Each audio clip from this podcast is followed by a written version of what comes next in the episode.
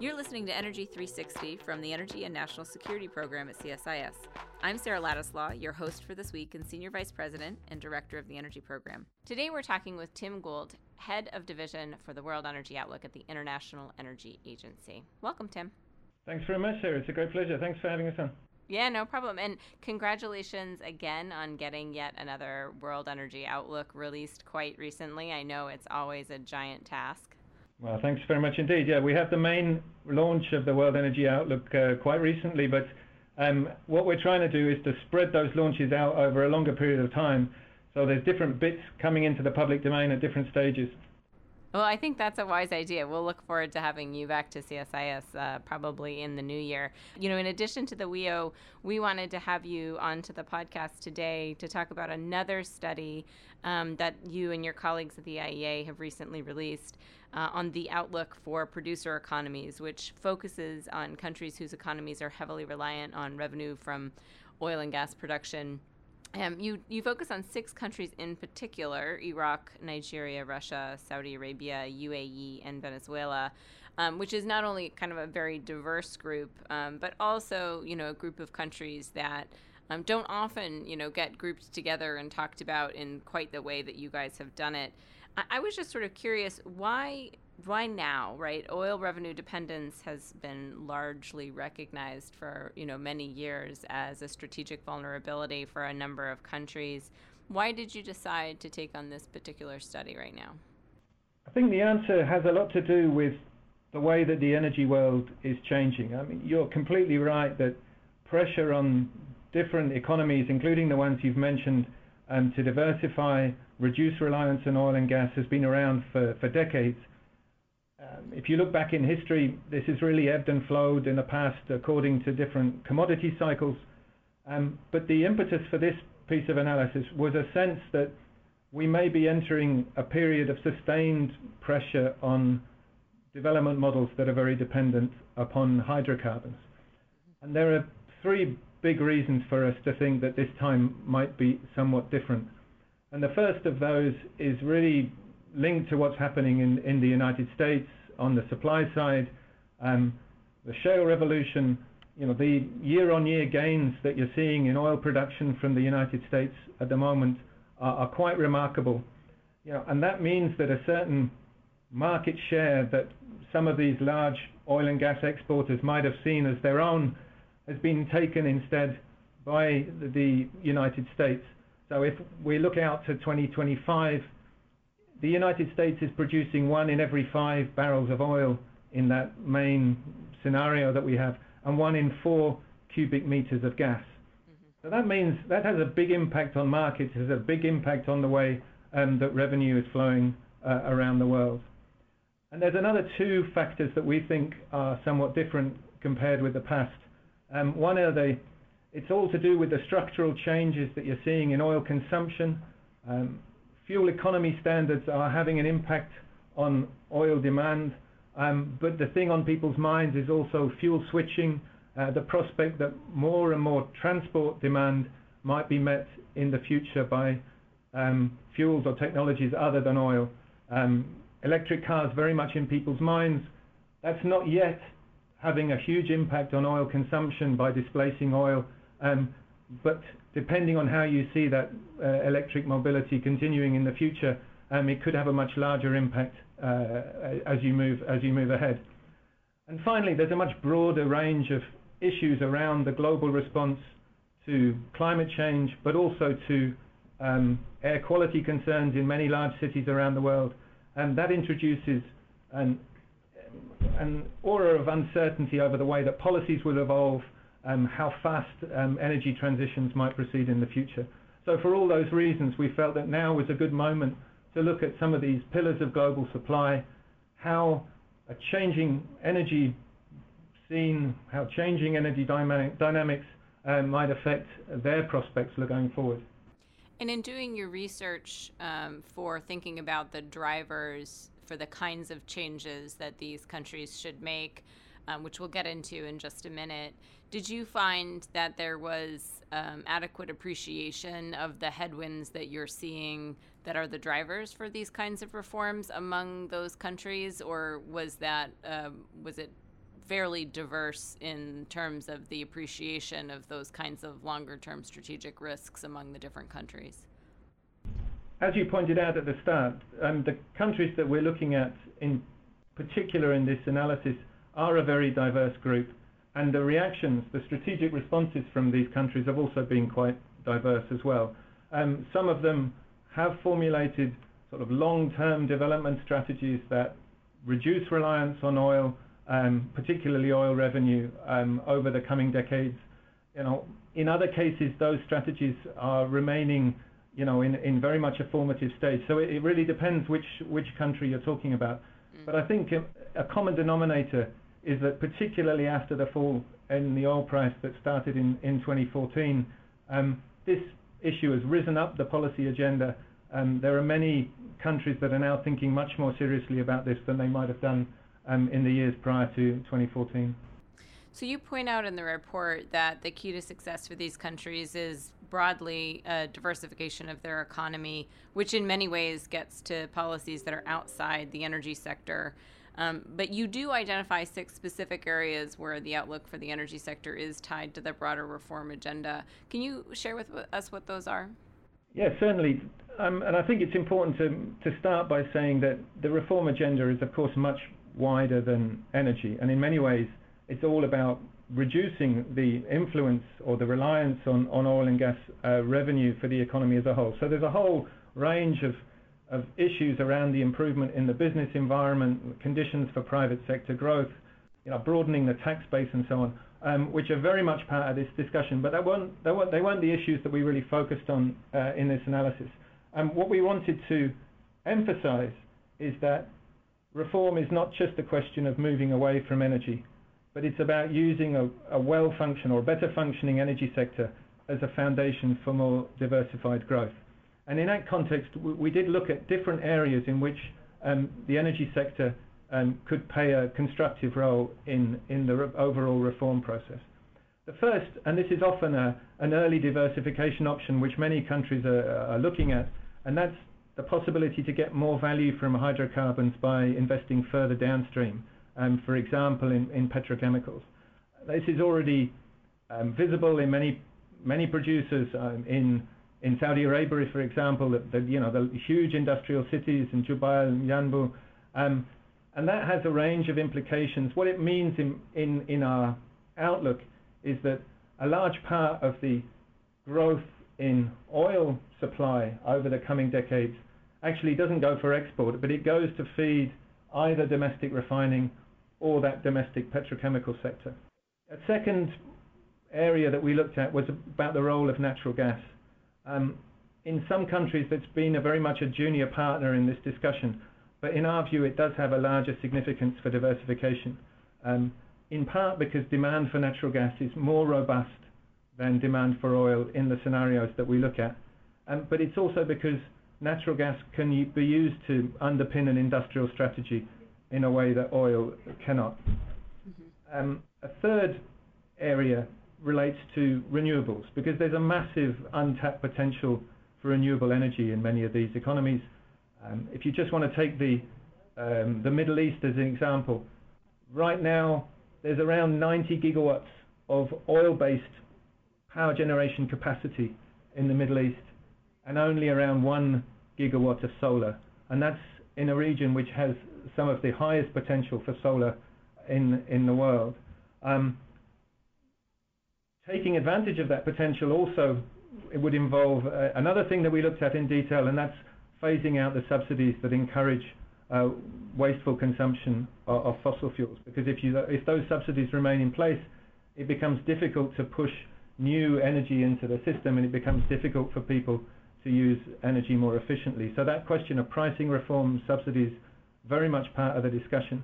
Um, I should probably mention that even without subsidies, many of these economies would still have a comparative advantage in energy.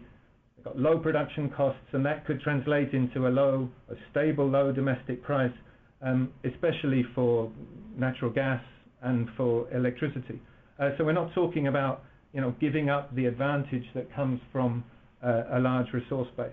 Mm-hmm, mm-hmm. Um, another area that we looked at, and it's somewhat counterintuitive, but it's all about ensuring that you continue to invest sufficiently in the upstream. Um, I think Venezuela is a good example about showing that the collapse in upstream spending has had uh, uh, effects well beyond the energy sector, and it's accelerated that downward spiral for the economy as a whole. So keeping the revenues that can support domestic development is very important. And finally, uh, the last area that we looked at was about energy technology development. And many of these uh, countries do have some leading expertise in a range of energy technologies. Um, Saudi Arabia, for example, um, is, I mean, they have pilot programs in using CO2 for enhanced oil recovery.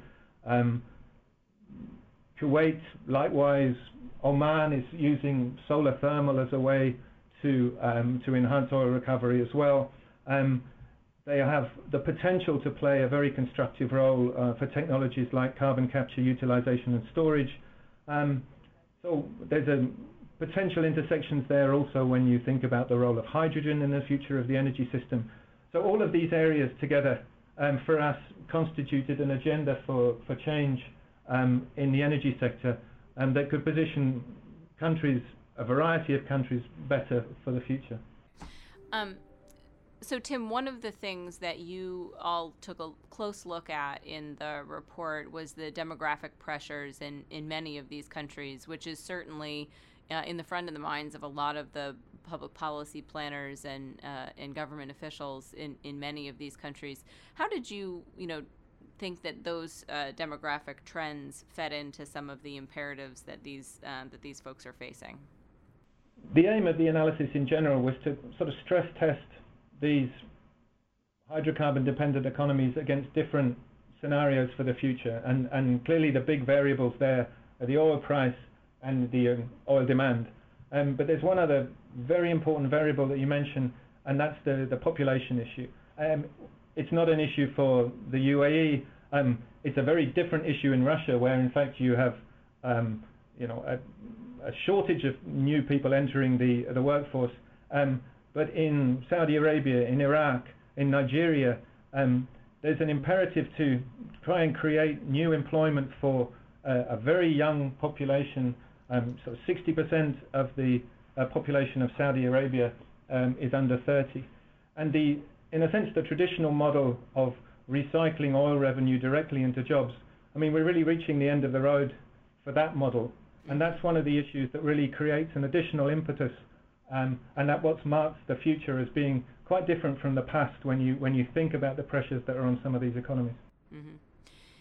And what are some of the things that you suggest are, are to be done about um, meeting some of those job imperatives? I mean, does the report get specific enough to talk about the the way in which to create jobs and ease those pressures, or is it really um, just again one of the drivers for the economic diversification that you talk about? Yeah, I think it, it, speaks to the, the, the broader agenda for economic diversification. Um, we did look at a few of the examples from history about you know, where has there been successful diversification? Um, we looked in particular at Indonesia, Mexico, and in both cases, growth in the non-oil economy has really it really hasn't been achieved by the state recycling oil revenues. Um, it's been much more about export-oriented manufacturing, often based on outsourcing by major international companies, and then you get start to develop networks of domestically owned medium-sized suppliers.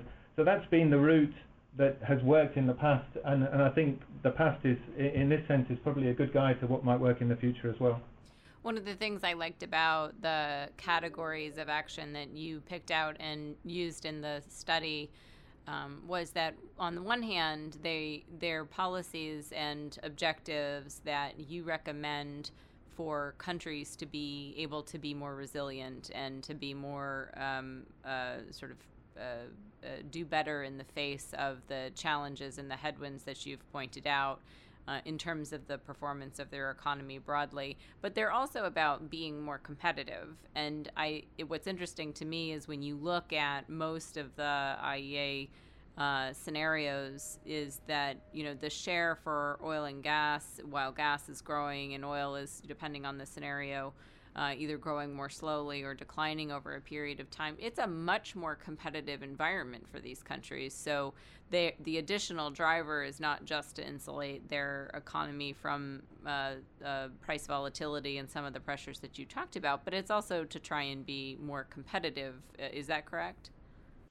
Yeah, that's absolutely right. It's about you know ensuring that you have a competitive basis in the energy sector for a more um, competitive economy as a whole. And because one of the pitfalls that we've uh, that we look at in the analysis is the fact that these these export revenues, in particular, have allowed many of these economies to grow along a fairly unproductive pathway. Yeah. So if you examine how labour productivity has um, evolved over the last decades in a range of countries in the Middle East and North Africa, um, what you find is that those without large hydrocarbon resources have quite a respectable record of, of improvements in labour productivity. Mm. Those with oil and gas have lagged far behind. Um, there are multiple factors in play there, but one of them is the tendency to use those revenues just to add people and projects to the public payroll, mm-hmm. and that's been a way of managing a variety of social and economic pressures. Mm-hmm. Um, take Iraq, for example. The, the overall number of public sector employees in Iraq in Iraq has been rising very fast. Um, it's now more than, than 3 million, and mm-hmm. that's more than 30% of the workforce. Um, so that's, a, that's an example of the sorts of um, distortions in a way that you can introduce into an economy from having this availability of, of, of oil and gas export revenue. Sure. Well, you know, one of the things that, that you also do uh, quite frequently in, in various studies and IEA analysis is gauge how well uh, different countries or actors are responding relative to a challenge. Did you take a look at that in this study? And, and if so, um, how are some of these six countries acting and, and um, both in their rhetoric and their actual reform efforts relative to the challenge that you see? I think there's a wide variety there. I mean, clearly at one end of the spectrum, uh, you've got Venezuela, um, which has which is facing very severe difficulties now across pretty much every indicator that you can uh, that you can imagine, um, because in a sense you've overcommitted on the basis of uh, the expectation of, high um, oil and gas um, export revenue, um, and then when that revenue has fallen, you know the system didn't have any buffers in place that uh, sort of that could absorb that shock. Um, on the other side, you could consider an economy like the UAE which has diversified in a place like Dubai. You have, you know, a thriving services logistics business. Um, you have other examples uh, of, of reasonably successful diversification. I mean, Russia is um, under pressure in some respects today, um, but it's actually weathered the storm uh, pretty well over the last few years. Yeah. I mean, it, it built up a buffer of, of savings that it could use to um, to to you know when the when the oil price came down in, in, in 2014 um, they've introduced some important reforms. A good example would be the fiscal rule um, that now you know forces the uh, administration to to to save uh, when the oil price is, is above a certain level. Um, so those kinds of things have enabled some countries to weather the storm uh, much better much better than others. One of the things that we started looking at as well when the sort of extreme oil price fluctuations earlier uh, in the decade and la- late last decade um, was some of the reform efforts that were announced by different countries. I think the no- most notable is obviously Saudi Vision 2030 and the kind of economic reform uh, and energy sector reforms that were announced not only there but in, in other in other countries as well. Have you found that, um, and maybe it's most pronounced on the subsidy side because I think that's something you've been tracking for the duration of uh, of this uh, this uh, that sort of time period. Um, have you found that people are following through on the reforms that are announced, or are they uh, are they more uh, sort of notional or aspirational, and they kind of wax or wane when prices go back up again? After the after the, the fall in the oil price in, in 2014, uh, you know, there were pricing reforms uh, for a range of, uh, of commodities, including um, oil products, natural gas, water, um, in many countries uh, in the Middle East. Um, that's been true for some years in, in countries like Iran. Um, it was much less common in the GCC countries, and that was a, a major change in 2015, 2016. Um, there's still quite a long way to go with many of these, pricing reforms. Um, the aims are there, they're written into the strategy documents. Um, the timeline for some of these reforms um, has, um, has been pushed back somewhat. Um, and, clearly, with the oil price above where it, where it has been, you can imagine that some of those pressures for reform might be lessened in the future. And in a sense, that's, the, that's always the challenge, because the urgency of reform comes at a time when the means are at their lowest. Um, and then when you have the, the finances available to support reform, you know, that's when the oil price might is, is higher and you, you, all of a sudden the pressure seems to be off. Yeah. Um, so that's uh, managing that, that, in a sense, that slightly contradictory backdrop is, is one of the big challenges for many of these economies. Yeah. One of the last things I wanted to ask you about is the the sort of low carbon aspect of this. We see in many countries in our own work um, there are a, a, variety of imperatives that cause different countries to implement policies that will help them to grow the renewable or highly efficient portions of their economy. And some of them have to do with air pollution, and some of them have to do with um, a, a, desire to, you know, have greater energy access or just a, a larger share of renewables um, to displace, as you said, I think, you know, in, in, particular, the role that natural gas and renewables can play in oil gener- oil-fired power generation in places like um, Saudi Arabia. The the question though is do do you think that these countries that are that see so much revenue coming from hydrocarbon development, do you see them really taking on low carbon or clean energy technology as a competitive economic enterprise? Do they really see that as a, a, potential new strategic frontier for themselves? Or is this still really along the lines of just trying to create a more diversified um, energy base for domestic consumption? What we've tried to emphasize in, in the analysis, particularly for the Middle East, is that there's a big opportunity there for cost effective deployment of solar. Mm-hmm. Um, and we take the example of demand for, for cooling. Demand for cooling is rising very strongly across much of the Middle East, and that creates um, a big, you know, peak load of, on the on the system um, in the summer, but particularly during the day in the summer. Um, that's a very good match for your solar output. Um, at the moment, those peaks are typically met by burning uh, crude. Um, you know, with that, the opportunity cost of that crude is um, high enough to, to more than justify a, very significant rollout of, solar power. So for, for us, that's, that's really low-hanging fruit when it comes to um, taking advantage of, of this very, uh, very strong solar potential. Well, Tim, that's about all the time we have for today, but I just wanted to say it's a really important report. I hope that the listeners of the Energy 360 podcast will go ahead and take a look. Um, you guys have not only released re- the report, but you also have a webinar um, that's on your website that's helpful for understanding some of what's in it. Um, and I just want to say thanks again for coming and spending some time with us to talk about it. That's a great pleasure. Many thanks to you. Again, I'm uh, Sarah Ladislaw with the CSIS Energy and National Security Program, and thanks for listening to Energy 360.